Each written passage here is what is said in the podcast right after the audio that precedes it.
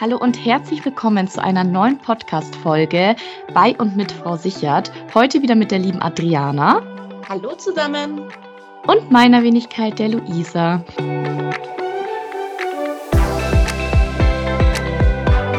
Ich meine, wenn ihr uns jetzt verfolgt habt und die ganzen letzten Folgen von uns fleißig gehört habt, dann ja, sind euch bestimmt die ein oder anderen Begriffe ähm, ja zu hören bekommen, die euch vielleicht ja nicht so ganz was sagen. Und deswegen haben wir uns überlegt, wäre es vielleicht Zeit für ein neues Format. Und zwar geht es in die Richtung ja Versicherungsalphabet, allgemeine Versicherungsvokabeln, einfach ähm, kurz und leicht, sage ich mal, zu erklären. Und deswegen, ja, starten wir da heute ähm, direkt rein. Adriana hat äh, fünf Begriffe mitgebracht, ich habe fünf Begriffe mitgebracht. Und genau, dann hoffen wir, dass wir euch mit dieser Folge ja so ein bisschen äh, Licht ins Dunkle bringen und ihr danach auf jeden Fall ähm, ja mehr über die verschiedenen Versicherungsbegriffe wisst. Der erste Begriff, den ich mitgenommen habe oder mitgebracht habe, ist der Notlagentarif. Und zwar ähm, ist der Notlagentarif ähm, ein Tarif als Sozialtarif für Privatversicherte, die ihren Beitrag vorübergehend nicht zahlen können. Wir wissen, Privatversicherungen sind meistens sehr, sehr teuer, gerade die private Krankenversicherung. Und da wurde im Sommer 2023 per Gesetz eingeführt, dass es diesen Notlagentarif gibt. Aufgrund der sehr geringen Beiträge von ungefähr 100 Euro im Monat ermöglicht er es den Betroffenen, ihren Beitrag Beitragsschulden schneller zurückzuzahlen bzw. weniger neue Schulden anzusammeln. Weil wer mit seinen PKV, also den privaten Krankenversicherungsbeiträgen, im Rückstand ist, kann sich natürlich jederzeit an seinen Versicherer wenden. Aber sobald die Höhe der Schulden zwei Monatsbeiträge erreicht hat, kommt ein gesetzliches festgelegtes Verfahren in Gang. Das PKV-Unternehmen schickt eine Mahnung und prüft, ob die Schulden zwei Monate danach auf maximal einen Monatsbeitrag gesunken sind. Und falls das nicht passiert, gibt es eine zweite Mahnung hinterher. Sind die Schulden einen Monat nach Zugang der zweiten Mahnung immer noch höher als ein Monatsbeitrag, so ist der Versicherte ähm, ab dem ersten Tag des Folgemonats automatisch in diesem Notlagentarif versichert. Das Gesetz spricht in diesem Fall von einem ruhenden Vertrag. Unabhängig davon kann das Versicherungsunternehmen wie jeder andere Gläubiger auch Schulden einklagen und Vollstreckungsmaßnahmen einladen, zum Beispiel eine Pfändung. Mein Begriff, den ich euch mitgebracht habe, ist die Bedingungsanpassung. Denn wenn sich allgemeine Versicherungsbedingungen ändern, dann sagt man dazu Bedingungsanpassung. Und diese sind eben ein ganz wichtiger Teil vom Versicherungsvertrag, denn darin steht dann eben genau, wann die Versicherung etwas bezahlt und wie viel Geld die Versicherung bezahlt. Und diese allgemeinen Versicherungsbedingungen, die können auch nicht einfach geändert werden. Das geht normalerweise dann nur, wenn ihr dann auch zustimmt. Aber manchmal können diese allgemeinen Versicherungsbedingungen schon geändert werden. Zum Beispiel, wenn jetzt ähm, die Versicherung, also wenn ihr diese Versicherung schon ganz lange habt und sich beispielsweise Gesetze geändert haben. Aber ähm, es ist trotzdem wichtig zu wissen, ihr als Versicherungsnehmerin genießt eben Vertrauensschutz und Änderungen müssen, müssen halt einfach gerechtfertigt sein. Und ihr habt auch als Versicherte äh, ein Widerrufsrecht, auch wenn es die Änderung zu eurem Vorteil wäre. Und auch wichtig, diese Änderungen müssen euch dann schriftlich mitgeteilt werden und ihr könnt dann auch den Vertrag kündigen, falls ihr da nicht zustimmt. Gut zu wissen. Mein zweiter Begriff ist die Beratungspflicht, die auch jeder schon mal irgendwie gehört hat, aber man oft nicht wirklich weiß, was damit gemeint ist. Die Beratungspflicht meint, dass Makler und Agenten verpflichtet sind, ihre Kunden umfassend zu beraten. Vermittler müssen begründen, warum sie zu einer bestimmten Versicherung oder zu einem bestimmten Produkt raten. Und Versicherungsvermittler und Berater sind verpflichtet, dem Kunden beim ersten Geschäftskontakt bestimmte Informationen klar und verständlich in Textform zu geben. Dies sieht sogar Paragraph 15 und 16 der Verordnung über die Versicherungsvermittlung und Beratung vor. Allerdings muss man hier darauf achten, sollte die Beratung natürlich in einem angemessenen Verhältnis zur Versicherungsprämie stehen. Bei Versicherungen mit sehr niedrigen Jahresprämien kann eine Beratung daher knapper ausfallen als bei teuren und spezialisierten Produkten, die in der Regel auch beratungsintensiver sind. Was ist dein zweiter Begriff, Luisa? Genau, ich würde gern die Gefahrerhöhung ein bisschen äh, näher beleuchten. Und zwar, sagen wir mal, ihr habt jetzt eine Versicherung abgeschlossen und dann kann es ähm, später eben zu einer Gefahrerhöhung kommen. Und das meint, dass ein Schaden beispielsweise wahrscheinlicher wird oder der erwartete Schaden größer wird. Und das erhöht natürlich das Risiko für das Versicherungsunternehmen. Damit ihr euch das besser vorstellen könnt, nehmen wir mal an, ihr habt jetzt eine Hausratsversicherung abgeschlossen und ihr zieht wenig später von der vierten Etage ins Erdgeschoss. Dadurch wird natürlich das Einbruchrisiko erhöht. Und deshalb müsst ihr dann diesen Umzug der Versicherung mitteilen, also diese Gefahrerhöhung der Versicherung mitteilen.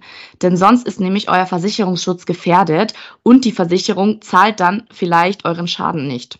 Und ähm, diese Anzeigepflicht für eine Gefahrerhöhung, also quasi diese Mitteilung an die Versicherung, ist fast in jedem Versicherungs äh, Versicherungsvertrag enthalten. Und besonders häufig ist es eben bei Hausratsversicherungen der Fall, aber auch bei Wohngebäudeversicherungen. Beispielsweise, wenn ihr euch entscheidet, einen schön innenliegenden Pool einzubauen, dann äh, ist natürlich auch das Risiko für einen Wasserschaden erhöht. Das müsst ihr dann auch wiederum der Versicherung melden. Also das sind so Fälle, ähm, da spricht man dann von dieser Gefahrerhöhung und das müsst ihr unbedingt eurem Versicherer melden auch ein bisschen mit reinspielt mein dritter Begriff, und zwar die Prämie, den ich ja auch schon bei der Beratungspflicht angesprochen hatte. Ähm, die Versicherungsprämie ist der vertraglich festgelegte Betrag, den ihr für eure Versicherung bezahlt. Da verschiedene Faktoren aber diese Prämie auch beeinflussen können, muss man da immer ein bisschen drauf achten. Beispielsweise bei der Autoversicherung, wir hatten es in der Folge schon mal angesprochen, macht die Prämie viel aus, welches Auto man fährt, wo man auch wohnt, also in welchem Landkreis man sich befindet. Es kann aber auch andere Gründe geben, warum warum Prämien variieren. Zum Beispiel, wenn man besonders viele Schadensfälle hatte, dass die ähm, Prämie irgendwann erhöht wird. Oder aber auch, wenn Rabatte, die man zum Abschluss der Versicherung bekommen hat, befristet waren und irgendwann verfallen und nicht mehr gültig sind, kann das alles in die Prämie mit einspielen. Da gibt es verschiedene Faktoren, wo man nochmal spezifisch auf die einzelnen Versicherungen mit eingehen kann, wie auch beispielsweise wird bei Luisa gesagt, Umzug in der Hausratsversicherung, äh, eine Vergrößerung der Wohnung, aber auch Landkreis im Auto etc. Mhm. Und ähm, Adrian hatte ja vorhin euch schon den Begriff ähm, der äh, Beratungspflichten ähm, ja näher dargestellt und ich würde da gern mit dem Begriff der Informationspflichten anschließen, denn jede Versicherung muss euch wichtige Informationen geben, wenn ihr jetzt einen Versicherungsvertrag abschließt. Zum Beispiel muss eben das Versicherungsunternehmen in den allgemeinen Versicherungsbedingungen, die wir vorhin auch schon hatten, eben wichtige Regeln aufschreiben und an diese Regeln muss sich eben gehalten werden. Das nennt man übrigens dann auch Obliegenheiten. Beispielsweise muss jede Versicherung euch ein spezielles Informationsblatt geben und dort stehen dann die wichtigsten Informationen zu eurem Versicherungsvertrag. Beispielsweise, wofür genau ist die Versicherung, wie hoch ist der Beitrag, wie könnt ihr den Vertrag beenden. Und das soll eben helfen, die Versicherung auch besser zu verstehen. Und hier auch nochmal so als kleine Wiederholung, auch wenn Adrian das vorhin schon angesprochen hatte, so Versicherungsvertreterinnen und Versicherungsmaklerinnen müssen euch Informationen geben und sie müssen euch beraten. Da wären wir eben wieder bei diesem Begriff Beratungspflichten. Und ähm, die müssen euch auch begründen können, warum sie zu einer bestimmten Versicherung oder zu einem bestimmten Produkt raten. Allerdings, das war auch das, was Adriana meinte, muss natürlich die Beratung in einem angemessenen Verhältnis zur Versicherungsprämie stehen. Genau. Adriana, was hast du noch mitgebracht? Ich habe als weiteren Begriff die Provision mitgenommen. Ich glaube, gerade Provision im Versicherungskontext spielt immer eine große Rolle. Auf jeden ähm, Fall. Darunter versteht man das Entgelt, das der oder die Versicherungsvermittlerin vom Versicherungsunternehmen als Gegenleistung für die Zuführung von Geschäft, also eine Abschlussprovision zum Beispiel, oder für die laufende Bestandsbetreuung, ist dann die Bestandsprovision, erhält. Im engeren Sinne erhält nur der oder die Versicherungsvertreterin eine Provision. Die Provision ist dann eine typische Erfolgsvergütung. Anspruchsvoraussetzungen gibt es dafür natürlich auch. Das sind A, einmal der Versicherungsvertrag sollte zustande gekommen sein und man muss auch erkennen, dass dieser Abschluss des Geschäfts auf die Tätigkeit des oder der Versicherungsvermittlerin zurückzuführen ist. Dieser Tätigkeitsnachweis erfolgt in aller Regel durch Unterschrift des oder der Vermittlerin auf dem Versicherungsantrag. Und die Abschlussprovision wird üblicherweise von der Monatsprämie in der Krankenversicherung oder von der Jahresprämie in der Schaden- und Unfallversicherung oder von der Beitragssumme in der Lebensversicherung berechnet. Das kann dann einmalig oder als laufende Provision gewährt werden. Dieser Provisionsanspruch ist von der Prämienzahlung des Versicherungsnehmers, Nehmerin abhängig.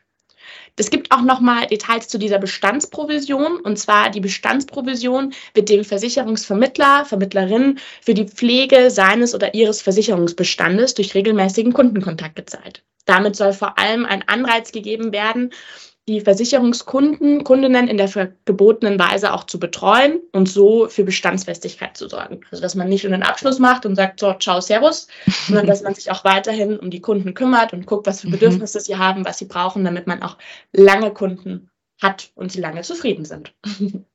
Sehr schön. Ja, ich würde gern tatsächlich mit dem Sachverständiger ähm, abschließen. Von dem habt ihr bestimmt schon mal gehört was genau macht denn ein Sachverständiger oder eine Sachverständigerin? Also die haben quasi die Aufgabe, unparteiisch, unabhängig und objektiv den vorgegebenen Sachverhalt fachlich zu beurteilen. Und mit Hilfe von diesen sachverständigen Gutachten können dann gerichtliche Streitigkeiten vermieden oder, falls es ähm, dazu kommen sollte, richtige und gerechte Entscheidungen getroffen werden. Also nehmen wir mal an, euch ist ein Schaden entstanden und gegen diesen Schaden seid ihr versichert. Beispielsweise ihr hattet einen Unfall. Dann müsst ihr einen Antrag bei der Versicherung stellen und die Versicherung kann dann einen Sachverständigen schicken. Also das sind quasi Fachleute. Und diese Fachleute schauen dann eben genau, okay, wie ist der Schaden entstanden? Und darüber schreiben sie einen Bericht. Und in diesem Bericht wird dann eben aufgeführt, wie dieser Schaden passiert ist, ob die Versicherung für den Schaden bezahlen muss und wie viel Geld die Versicherung bezahlen muss. Und die Versicherung hält sich dann meistens auch daran. Und ein anderes Wort tatsächlich für Sachverständiger oder Sachverständigerin ist auch Gutachter bzw. Gutachterin. Sehr schön.